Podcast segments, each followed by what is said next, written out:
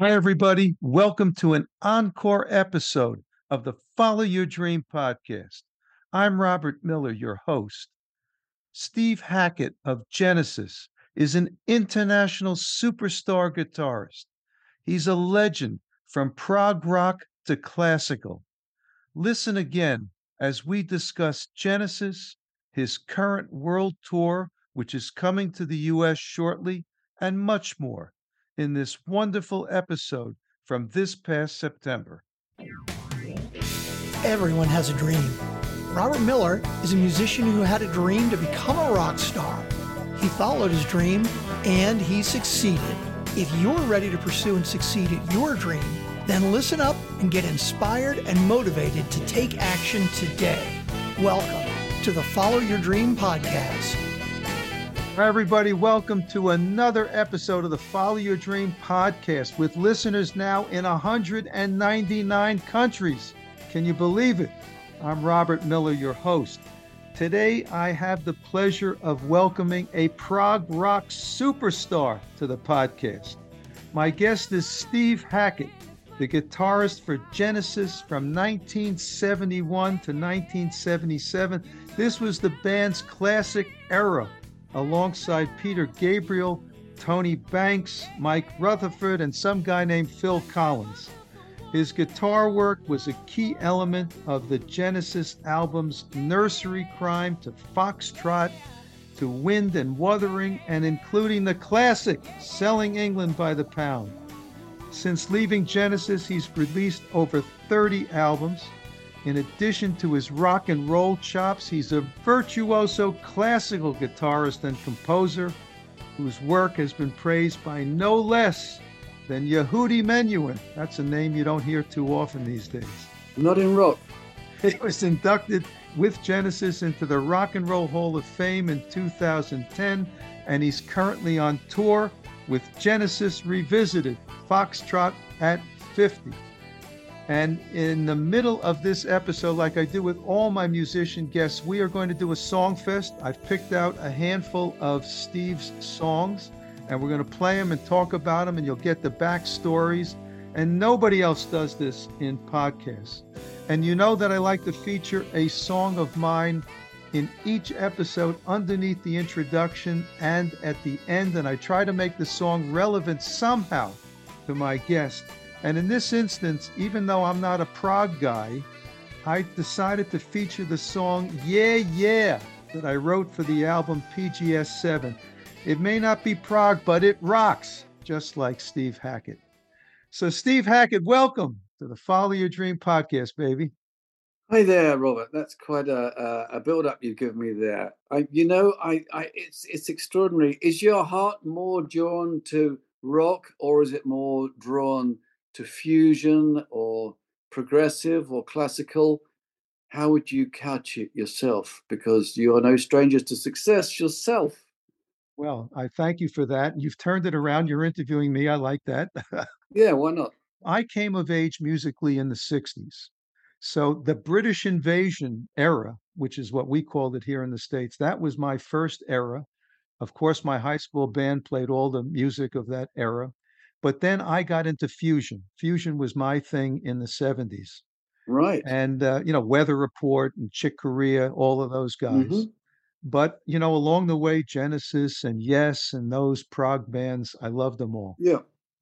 There was a lot of crossover. I think that you know fusion influenced some of that, and and and and um, we influenced some fusion. And and it's often wrong to think that you know guys on the other side of the pond don't get to hear what we do, and and vice versa. So um, you know it, it's quite interesting all of that. Um, uh, ch- talking to Chester Thompson, who joined Genesis for many years. Um, I worked with him in, in, in 1977, and um, you know they were aware of of things that we'd done.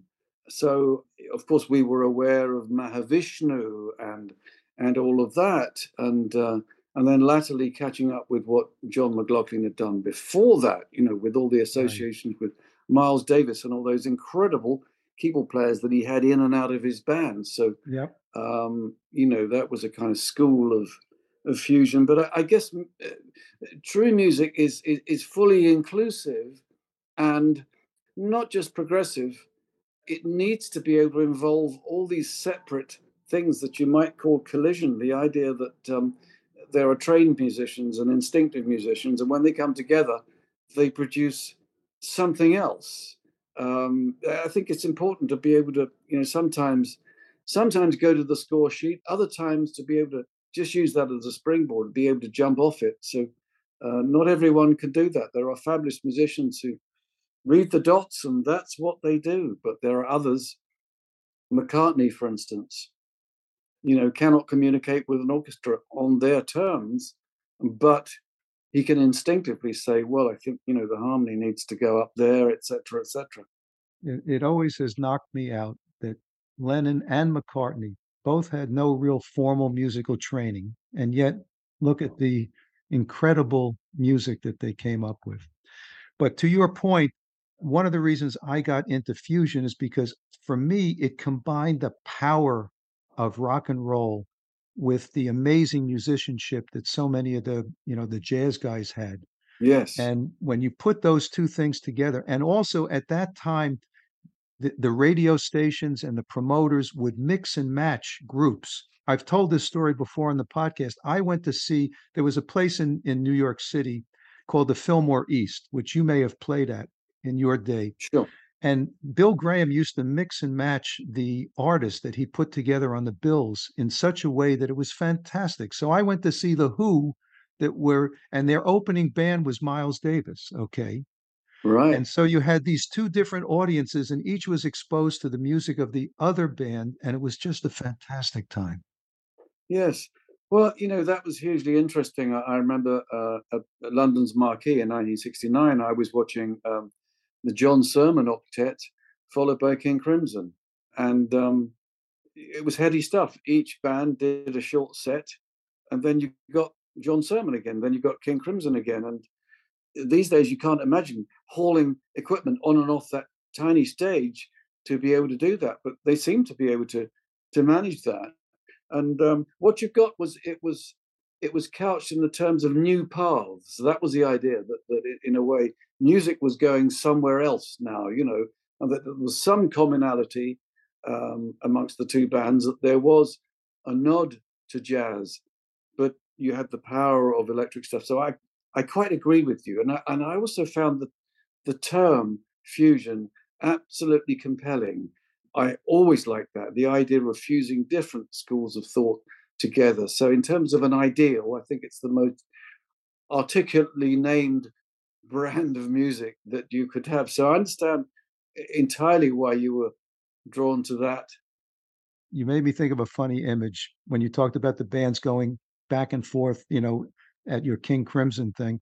When the mm. Beatles first came to America, the second place that they played after New York was Washington, D.C. And there's a famous video on the internet. They played in the round, but they didn't have anybody at that time to help them on stage. So here you find Ringo like turning the drums, okay, in between the numbers. Unbelievable, isn't they it? didn't have anybody to help them. I know it's like a like a function band, you know, the, the the most famous function band in the world. You know, I've just got someone's just bought me yesterday Get Back, which I haven't seen yet, and I gather it's you know compelling viewing because I sounds like you're probably a Beatle fan. You mean the new documentary? Yes, it's uh-huh. it's incredible stuff. Funnily enough, I'm working with a company in Japan where they've got hold of footage of the Beatles in Japan, and they literally wouldn't let them leave the um, the hotel room. They had beds literally all next to each other, just like in a Hard Day's Night. In other words, this was no fantasy. This was, you know, this was their lives. And one of them made a breakthrough. I think it was George, managed to get away and get into a cab and get to go downtown. And then I think security or the police caught up with him and they brought him back. And my God, it was a very controlled world. And you think this was just prior to them playing the Philippines and the debacle that went on then. But uh, anyone who thinks it must have been easy and wasn't it great to be a Beatle, my God, what a price was was paid for all of that. You're right about that. Okay, I got to ask you the question. When I was reading up on you, I read that you put an ad in the newspaper or in Melody Maker or something like that back in 1971 that you were looking for a band. Yes. And you wound up with Genesis, which is like hitting the lottery. Okay. Tell me about that situation. I will. Uh, it took me five years. I five years of ads. Okay, and I met lots of musicians. Um, most things went nowhere. I, I, did get to make an album with the band a year before Genesis, a band called Quiet World. We didn't do any gigs, and then uh, Peter Gabriel gave me a, a, call because I had uh, the wording of the ad was couched in in very idealistic terms, and I think that's what drew him to it. And um, he gave me a call, and um, then I was almost immediately auditioned. I was still living at home and I was playing duets with my brother who was playing flute. And sometimes he would play guitar while I switched to harmonica because I, I grew up listening to blues and I'd been a, a blues harmonica player. I'd been playing harmonica for 10 years before I'd even touched guitar. Really? So, um, yeah, it's strange that actually my first instrument was, was that. And of course, I loved all the great harmonica players. I got to spend time with Larry Adler in London. I was privileged enough to see Paul Butterfield Blues Band, an wow. incredible lineup with Mike Bloomfield, who worked so wonderfully with Al Kooper, with, with Bob Dylan, Elvin Bishop. So there were three lead instrumentalists, and on the night that I saw them, it absolutely on fire. That was extraordinary. I'd been playing harmonica all my life, and then suddenly I didn't recognize the sound of my own instrument. I'd never heard amplified harmonica played in such a controlled way with this sort of uh, incredible distortion and and and and um, uh, vibrato. It was so controlled and so many tones. Still a tiny instrument that seemed limitless in its sound. He made it sound like a guitar, made it sound like a trumpet, and and I was thrilled that many years later, after he passed, he was inducted into the Rock and Roll Hall of Fame posthumously.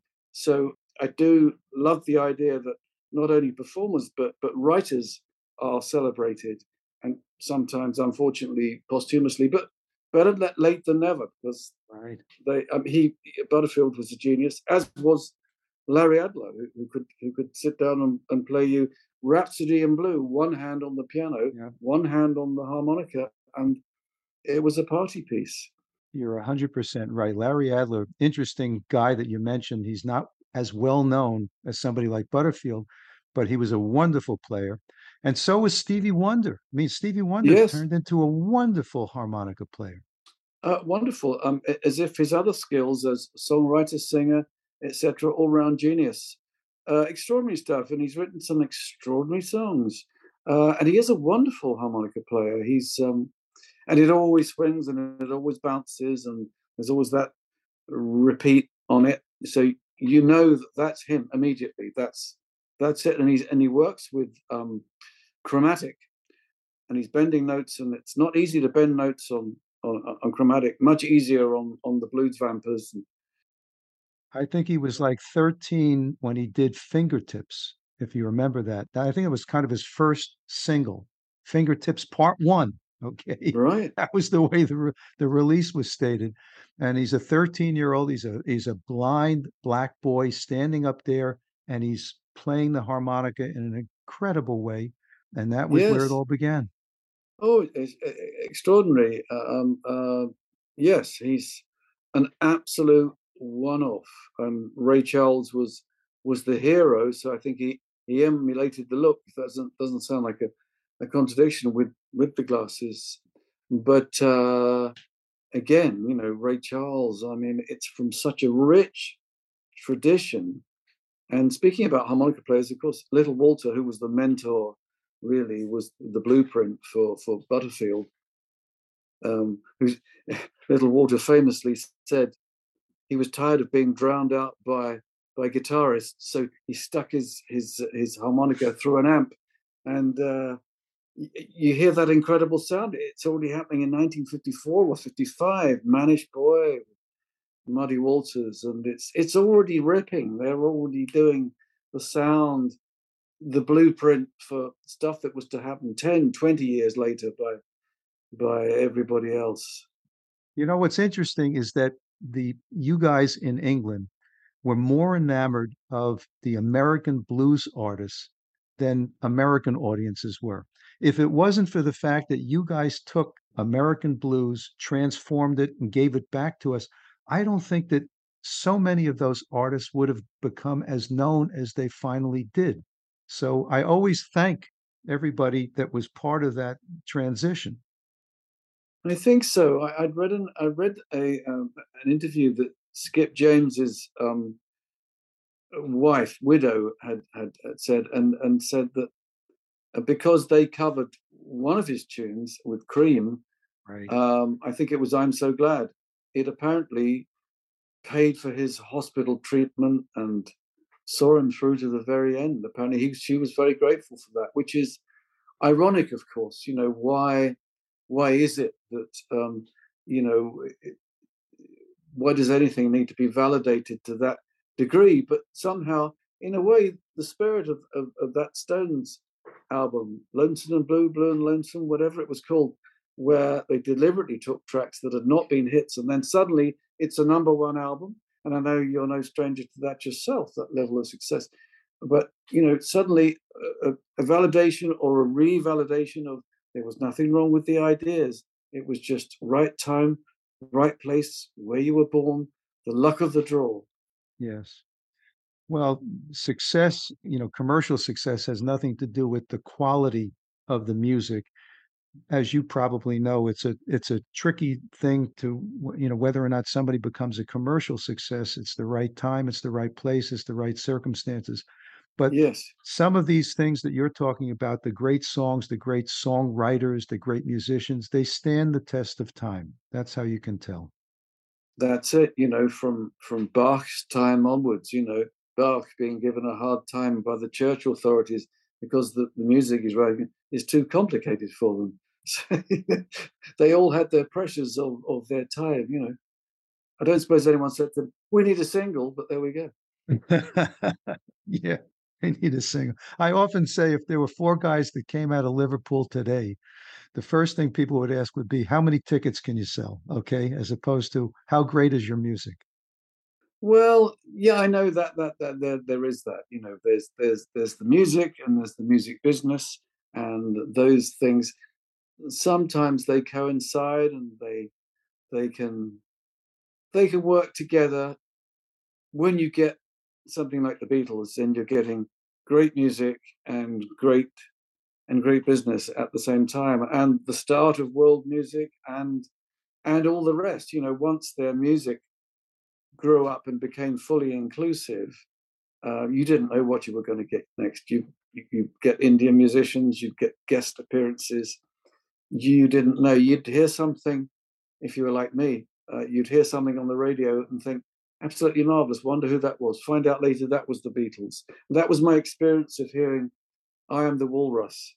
And um, it just sounded absolutely marvelous listening to it on a on a mono radio in the family's kitchen at home, thinking, who the hell was that? And later, it's just this extraordinary arrangement where there's so much going on, even live radio. It's surreal. There's so many things happening. The blueprint, again, for so many things that followed the whole idea of slow, powerful music, as evinced by Zeppelin or some of the things that we did with Genesis. Um, the blueprint is there the idea of okay yeah we can go half time. Mr john bonham please come in here.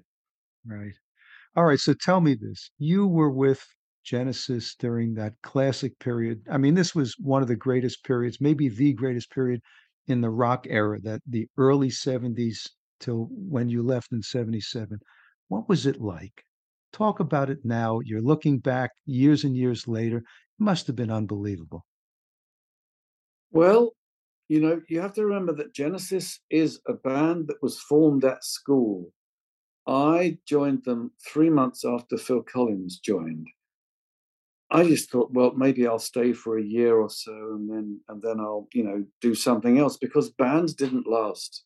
Right. Uh, I didn't expect it to last as long as it did during my tenure, and um, it was thrilling to see the growth of the band from something where we were playing to three men and a dog if we were lucky, clubs, colleges, rising up through theaters, and eventually doing stuff on the international stage and eventually playing at Madison Square Garden. And, and uh, it was a great thrill for me.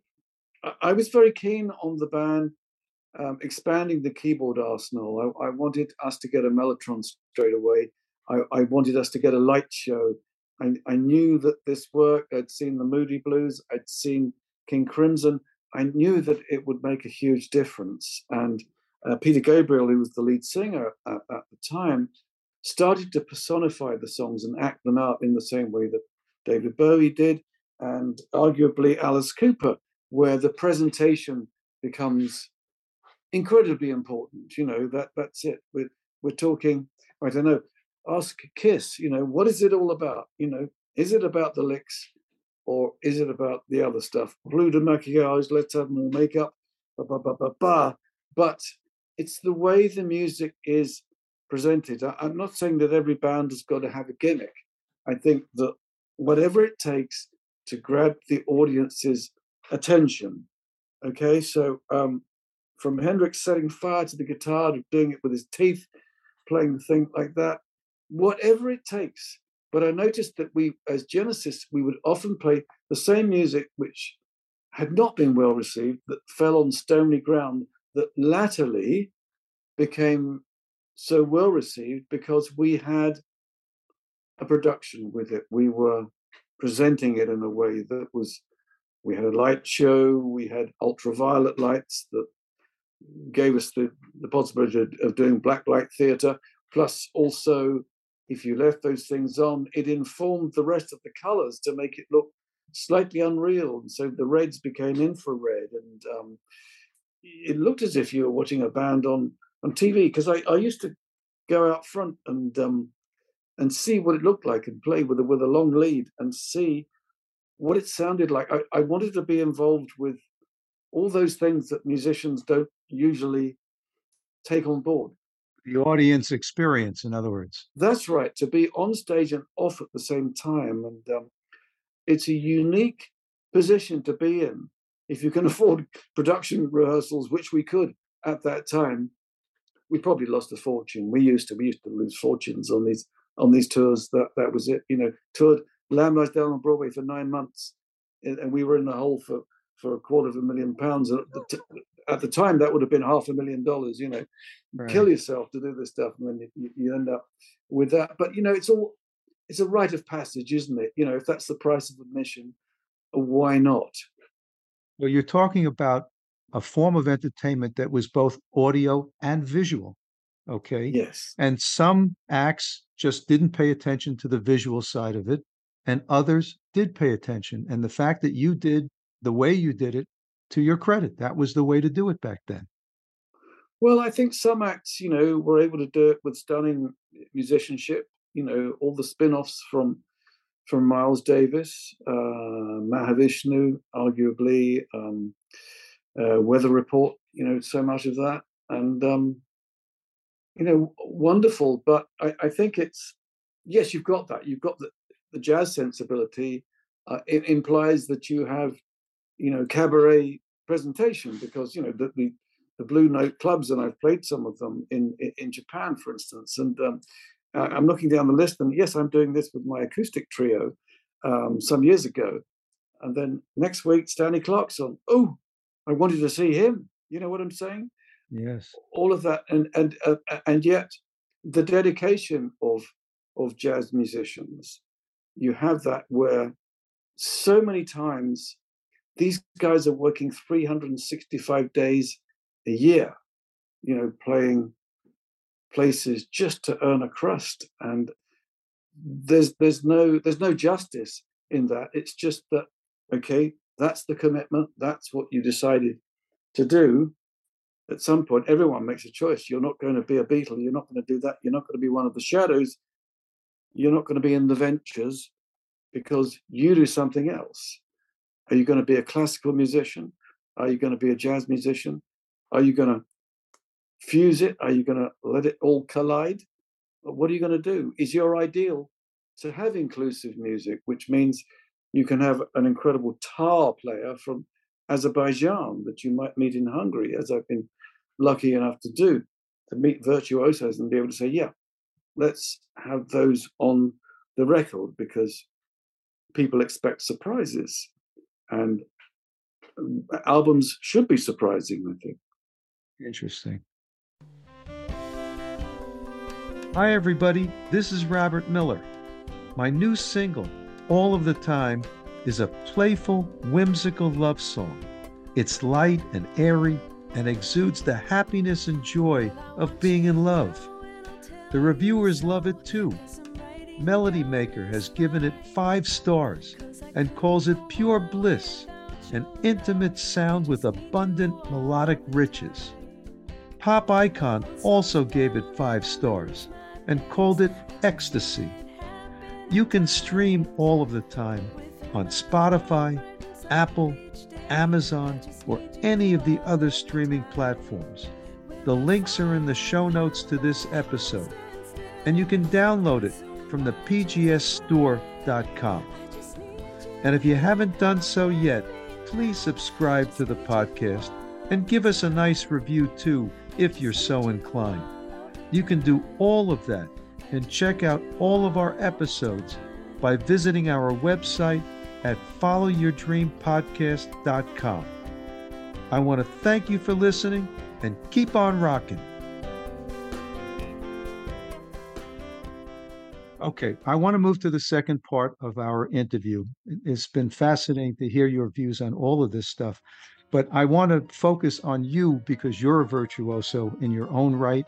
And I want people to understand and hear what we're going to be talking about. So, the first song that we're playing right now is Fifth of Firth by Genesis, and you're selling England by the pound record.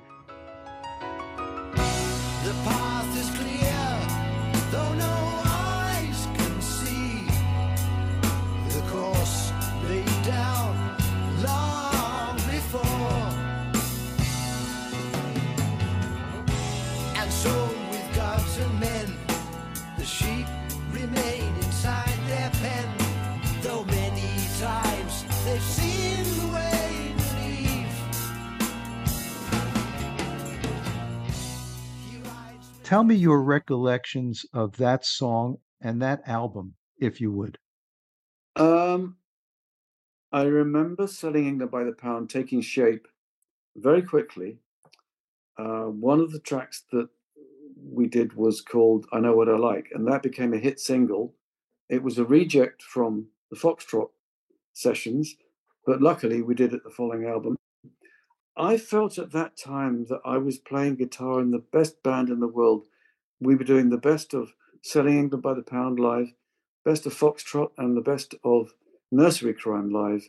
Um, those three albums, we were celebrating those at a time when John Lennon gave an interview just as we were leaving New York. We couldn't get a gig anywhere between the East Coast and the West Coast. We were about to play at the Roxy in LA and Pete turned to me and said, I've just heard that, that John Lennon said Genesis is one of the bands that he's listening to, that John Lennon was listening to. Now, I found out recently via a guy called Nigel Pearce, DJ from Norfolk, he said, well, Yeah, well, I've got the interview where Lennon says there were two bands which he considered to be true sons of the Beatles, one of which was ELO, understandably, and the other one was Genesis. And and it's extraordinary to me because because of the level of differences. You would think that you know maybe that would be a little too fussy for him, but maybe its very Englishness was the thing that, that drew him to it. So apparently he used to get all the albums from Nursery Cryme onwards sent over to him in in in New York. And my God, had I known that that he liked that, you know, I mean, it would have been heady stuff. But I guess I found out a year or two later, and and I, in a way, you know, trying to keep the legacy alive of those songs and that era is is hugely important to me. So Firth of Fifth, that track was, uh, and I know it's a bit of a tongue twister because it's like there's the Forth bridge. So Tony came up with the title uh, Firth of Fifth just to confuse everybody, and um, a, a, song about a river and it was his melody played originally on piano. And I said, why don't we do it like this? And I played it on electric guitar with bendy notes and and um, you know bits of improvisation around it and, and simplifying the melody. But and then it ended up being a three and a half minute long uh, uh, solo, which was unheard of for Genesis at, at, that point to give me that much space. And it's it's a gorgeous melody. So I think that's partly where that song comes alive. There are keyboard players who, who, who are busting their balls still to to get that intro right that that, that Tony played on on uh, on on piano, and then it's done later on with the band uh, as a as a synth solo. Uh, but it, it it is still an incredible um, piece of music, and just about every show I do these days with with with the band I have, we we do that. So uh, it's it's important to celebrate that lovely tune. It's a great number, and what a great endorsement from John Lennon at the time. So well, incredible, yes. Congratulations on both. Okay, the second one we're going to is from Nursery Cryme, which uh, yeah. was one of the albums you just mentioned, The Fountain of Salmacis.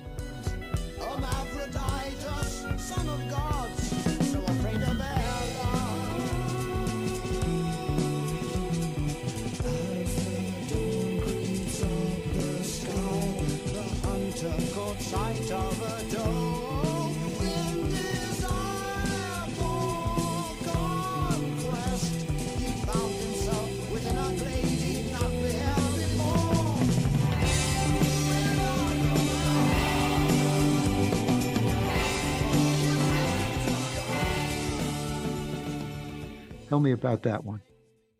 Okay, well, the title um, came from Greek mythology. Again, it's a very mellotron driven song. Um, when we just acquired the mellotron, we took the summer off and we were rehearsing in idyllic um, conditions. It was a hot summer of 71. And one day, like I, I we, we got this Mellotron off, off of King Crimson because um, I was mad keen, as I said, on getting a Mellotron. And I, we went down and we met Robert Fripp, and they had Mellotrons to spare, and they were selling one of them. So we bought this one. They might have called it the Black Bitch. I don't know. It was painted black. It took four, four men to lift it, a bit like pallbearers. You needed four guys on each corner. It's like lifting a coffin, you know. Um, so this thing weighed a ton, sometimes it would deign to sing, other times it would, um, how can you describe it? It would, uh, it would just die a death. Anyway, wonderful tune. Tony one day was playing the intro, one hand on on the uh, on the on the Hammond organ, the other hand on the mellotron, and I said that sounds absolutely beautiful. And he said, "Yeah, it's part of another tune called Ketch."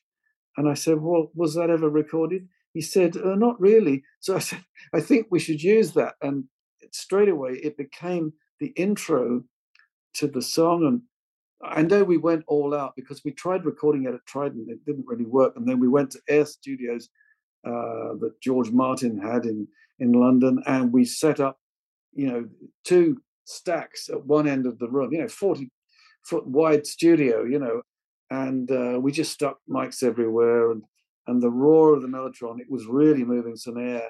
And so it really worked when when tony was using the volume pedal on it and i absolutely adored the song. I thought it was full of great melodies a wonderful story lyric by by um, peter gabriel. It wasn't really a hit in its time but it has become latterly because i think it's the band the band at its most poetic and ambitious. It has its rough edges. It's a little embarrassingly out of time in places. I think I'm the chief culprit, but I've recorded it a few times since then, and I absolutely love it. It's a wonderful tune. It is a wonderful tune. And speaking about the mellotron, that's an instrument that you don't hear about too much these days. For anybody that doesn't know what uh, Steve is talking about, if you just go back to Strawberry Fields, where the Beatles used that mellotron at the, on the beginning, the introduction, it's a it's a wonderful sound. Okay, it kind of predates to me the the Moog synthesizer, which came into yeah. you know use so much, uh, and I love the Mellotron sound. Do you still hear them these days? Uh, yeah, and I sometimes use. Um, so I, I, did some work for Mellotron, and I gave them some samples um, of my playing, and I said, "How would you like us to pay you?" And I said, "Can I have the string sound before it goes through the Mellotron, pre, you know, the." Um, so I've got the cleanest Mellotron in the world, which Roger King, our keyboard player, uses, and um, it's it's a wonderful sound. The Beatles sound that you're talking about was the mellotron flutes. I think when we all first heard that, we thought it sounds like some sort of ancient organ. You know, it right. sounds old from the word go because you get the distressed sounds of distorted flutes playing played through the cheap heads, the playback heads on the mellotron itself. So you got this. It's a bit like getting a frame of a painting which is deliberately distressed to look old, and it has this sort of distressed sound quality, it also gives it its alien, otherworldly aspect as well, as evinced wonderfully. It had a calliope type sound to me when I first heard it. Exactly. It it did very much like a calliope, exactly like a steam organ on one of the right. Mississippi Queens. You know, yeah, it, it, it's got that, but it's that magic, strange sound. So everything that comes through. The most popular sounds, of course, are the mellotron flutes for that reason, the Beatles. Elton John used it. The strings, which show up on, on everything from, from Michael Jackson to God knows what. The brass is absolutely it's it's all those brass instruments and then distortion upon distortion. So that mixes very well with other instruments as well. I mean, it's it's truly rock and roll. So we we, we often go back to it because the, the mellotron is very characteristic we may mix it with other sounds to tart it up a little bit, but um, it's a fantastic noise. Different type of sound for sure.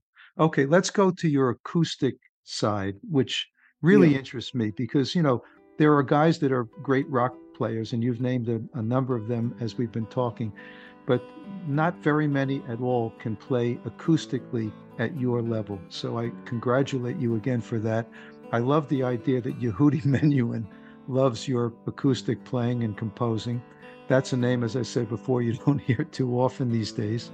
And we're playing now Horizons from the Foxtrot album.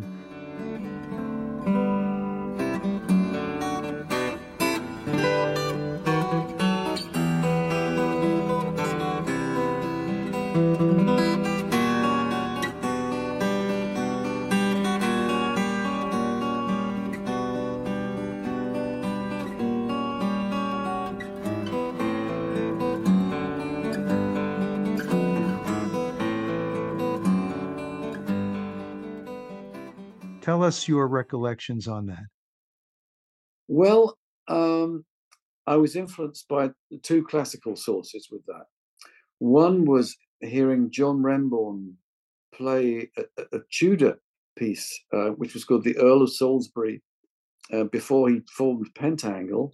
It was acoustic steel and a guy called Terry Cox playing a glockenspiel and it was lovely. This this this little piece, and it was only a minute thirty seconds long.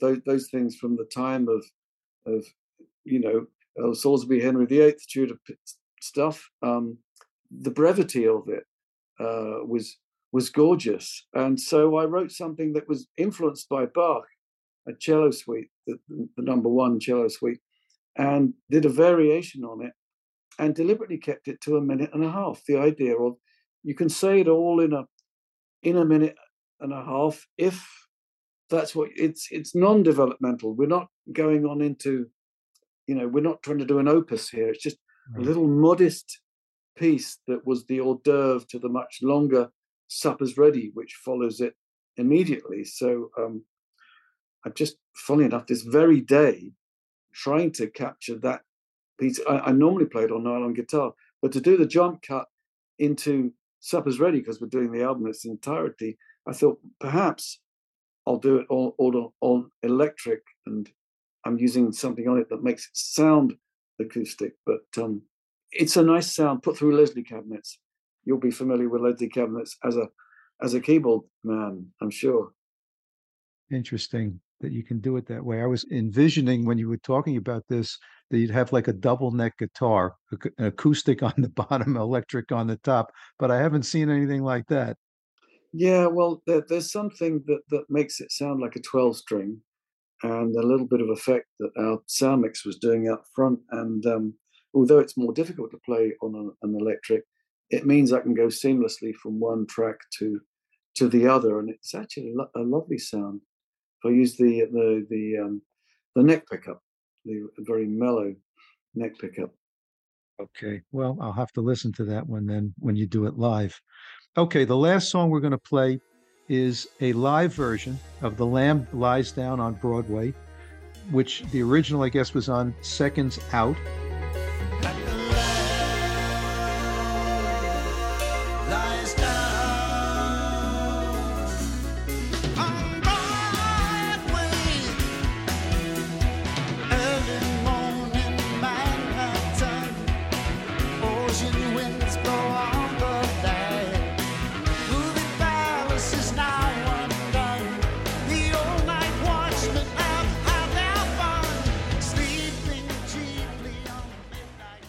This is a live version from 2021, so I think it probably has your your current band playing this. Right. Why don't you tell us a little bit about the the band and the sound and what your recollections are? Uh, well, uh, Peter Gabriel was going to leave Genesis. He was going to leave to work with William Friedkin, who famously directed the horror film, remind me of the title, The Exorcist. And um, I think Pete wanted an excuse to leave the band anyway. I mean, he was plainly going to be heading towards a solo career at some point because you know you've got a band like Genesis, you've got five writers. It's it's never going to last forever. Do you know what I'm saying? Not that lineup anyway. And um, Tony Banks was coming up with all this virtuoso keyboard work, you know, like uh, uh, Scriabin. It's just two-handed stuff, and it's crossing over, and it's very virtuosic and and um, giving Rachmaninoff a run for his money. And you've got these very dense keyboard parts and very busy vocal lines. So there seems to be this sort of collision between the two of them. And arguably, while that's going on, you've got a counterpoint going on with the bass playing another line again. And I thought to myself, what the hell does guitar do in the middle of this audio competition? So I did a little sort of bubbly thing and let the others, you know, take it. I'm just coloring it slightly because if I'd have come in there with with power chords and all the rest, it wouldn't have worked. You had to have space. So it's a rocker, but it's got I don't know, it's got aspects of baroque going on. It's as if you're listening to two different time zones at the same time listen to the keyboard work, listen to the vocal, and say, "What is going on? Why this is this is strange music?" You know, I'm I'm hearing the past and the future, and this proto punk thing that's going on because the story was about a kid, a Puerto Rican punk kid, prior to punk rock happening. So the term punk comes from Shakespeare, it seems. You know, he refers to punk in one of his plays. It's supposed I to mean a rubbishy person. Yeah, weird, isn't it? Yeah. So you think, you know, all these terms like he came up with with with punk, as far as I know, and then the term progressive. It's Richard Strauss talking about Edward Elgar's The Dream of Gerontius. So it's all this sort of historical stuff. I end up picking up on this stuff and think, no, no, progressive is supposed to be something else, isn't it? No, it's from the early 1900s. So there's nothing new in terminology. Fascinating. So Shakespeare was the first punk rocker, huh? Okay. He's the first like punk that. rocker. That's it. Yeah. Him and Mozart. Yeah. All right. Terrific. You're on tour now. Yeah. Tell us a little bit about the tour and where it's going and what you're doing. Okay. I've been touring relentlessly since last autumn, last fall. And um, people bought tickets three years ago for shows that we're only managing to deliver now. So it's been the busiest year I, have ever had. Um, it's taken us to Australia, New Zealand, Japan, blah, blah, blah, blah, blah, blah, the United States, Europe, Malta, and then some. Uh, the UK, of course. But we were doing seconds out. Seconds out and more because it involves some solo stuff. And now it's time to do Foxtrot. It's 50 years old this year, the album from 1972. I'm in the middle of rehearsals doing that right now. Uh, in a few days, we'll be doing the first gig. And it'll take us everywhere all over again. So we're off on that. We're off on that world binge again. I'm going to take some time to record some new stuff at the beginning of next year, but we'll be busy up until the end of this year doing UK, some dates in Italy, five dates in Italy, um, back to Canada, which we didn't manage to deliver because of COVID, and, and a, a few American dates uh, to support that because the cost of freight has gone up. More information than you need. But hey, you know, we're on a roll. You're on a roll. You're an active guy. You know, you made me think of. I, I interviewed John Lodge from the Moody Blues not too long ago, and uh, we were talking about the fact that here it is 50 plus years Yeah. since he joined the Moody Blues and they had their big run. And I said, Did you ever think that you would be doing this 50 years later? And he he basically said, you know, I was 19 at the time. He says, my friends all said, What are you going to do when you're 21? Okay. And he said, Our hope, our wish was that our music would be relevant 20 years later. And here it is 50 years later. How do you feel about it? Again, Beatles. There's this famous bit of film where they say to George, you know, George Harrison, uh, what? So w- when this all dries up in a couple of years, what are you going to do? Open a string of hairdressers or or something, you know? And it's it's like they had no idea of the legacy, the longevity that that would be the classical music of the future, and no one ever does. And anything that survives, you know, that length of time, I mean, most of us are just hoping to get our our recording contract uh, renewed the following year. That's how am- ambitious you are. So you don't have to go off and do a day job somewhere else. Um, but no one has any idea of of you know rock and pop isn't meant to last, is it? You know the Stones quote, you know, our love is like our music, it's here and, and then it's gone.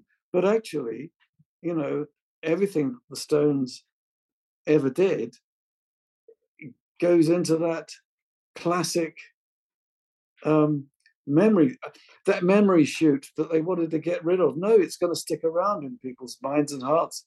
It's there to stay. I, I loved them, you know, when they were first out. Route 66, bam, you know. It was wonderful, huh? Yeah. I agree with you. That original bang of the, what we call the British invasion with all those bands from the DC5 to the Stones, the Yardbirds, etc. It was just a magnificent era. Okay. And it all it whacked us right in the face and we haven't recovered ever since. And I hope we never do recover. But you had Paul Butterfield, you know, you had you had that and and uh, you know, I'd been watching blues bands live. I'd been watching John Mayall. Absolutely loved John Mayall with Peter Green. Um, genius stuff, wonderful. But that show, that that one night, they must have been playing to about 20 people tops, you know. And Eric Clapton afterwards said, I can't understand why a band like that could fail in the UK, you know. And so, yeah, you, ha- you, you had it there, but maybe was it celebrated? Of course, yes, they played they played Woodstock, you know, but but I don't think it was on on the film, um, not on the original version of the film. So I think you know that chance of international fame that came to people like Joe Cocker and, and all the rest wasn't wasn't to be for uh, for Butterfield. But a genius is a genius, and that's that's how it is. You said it. I agree. We're talking to a genius right now, guitar genius, Oh, thank you. Steve Hackett. I really want to thank you so much for being on the podcast. It's been a pleasure to talk with you. It's been fascinating talking to you. I appreciate that. I really do. We are now going to listen again to the song that started off this episode. This is my song called Yeah, Yeah. I want to thank you so much for listening, and we will see you in the next episode. Thanks for listening to the Follow Your Dream podcast. Make sure to subscribe, rate, and review the podcast so you don't miss another inspiring episode. You can connect with Robert at robert at followyourdreampodcast.com. And you can hear more from his band at projectgrandslam.com and at thepgsstore.com.